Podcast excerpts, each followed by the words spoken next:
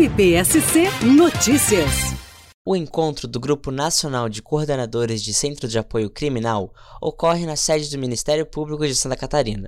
O evento tem como foco debater ideias e compartilhar experiências e boas práticas de atuação ministerial na área criminal.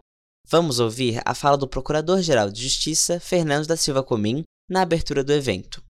Aqui nós reunimos as melhores cabeças do Ministério Público na produção de teses e políticas públicas que podem conduzir a nossa instituição a uma atuação finalística sólida na área do combate à criminalidade, mas também uma política pública, uma política de atuação estratégica nos tribunais superiores que demonstre a importância do protagonismo, dos valores da acusação num processo penal justo e igualitário.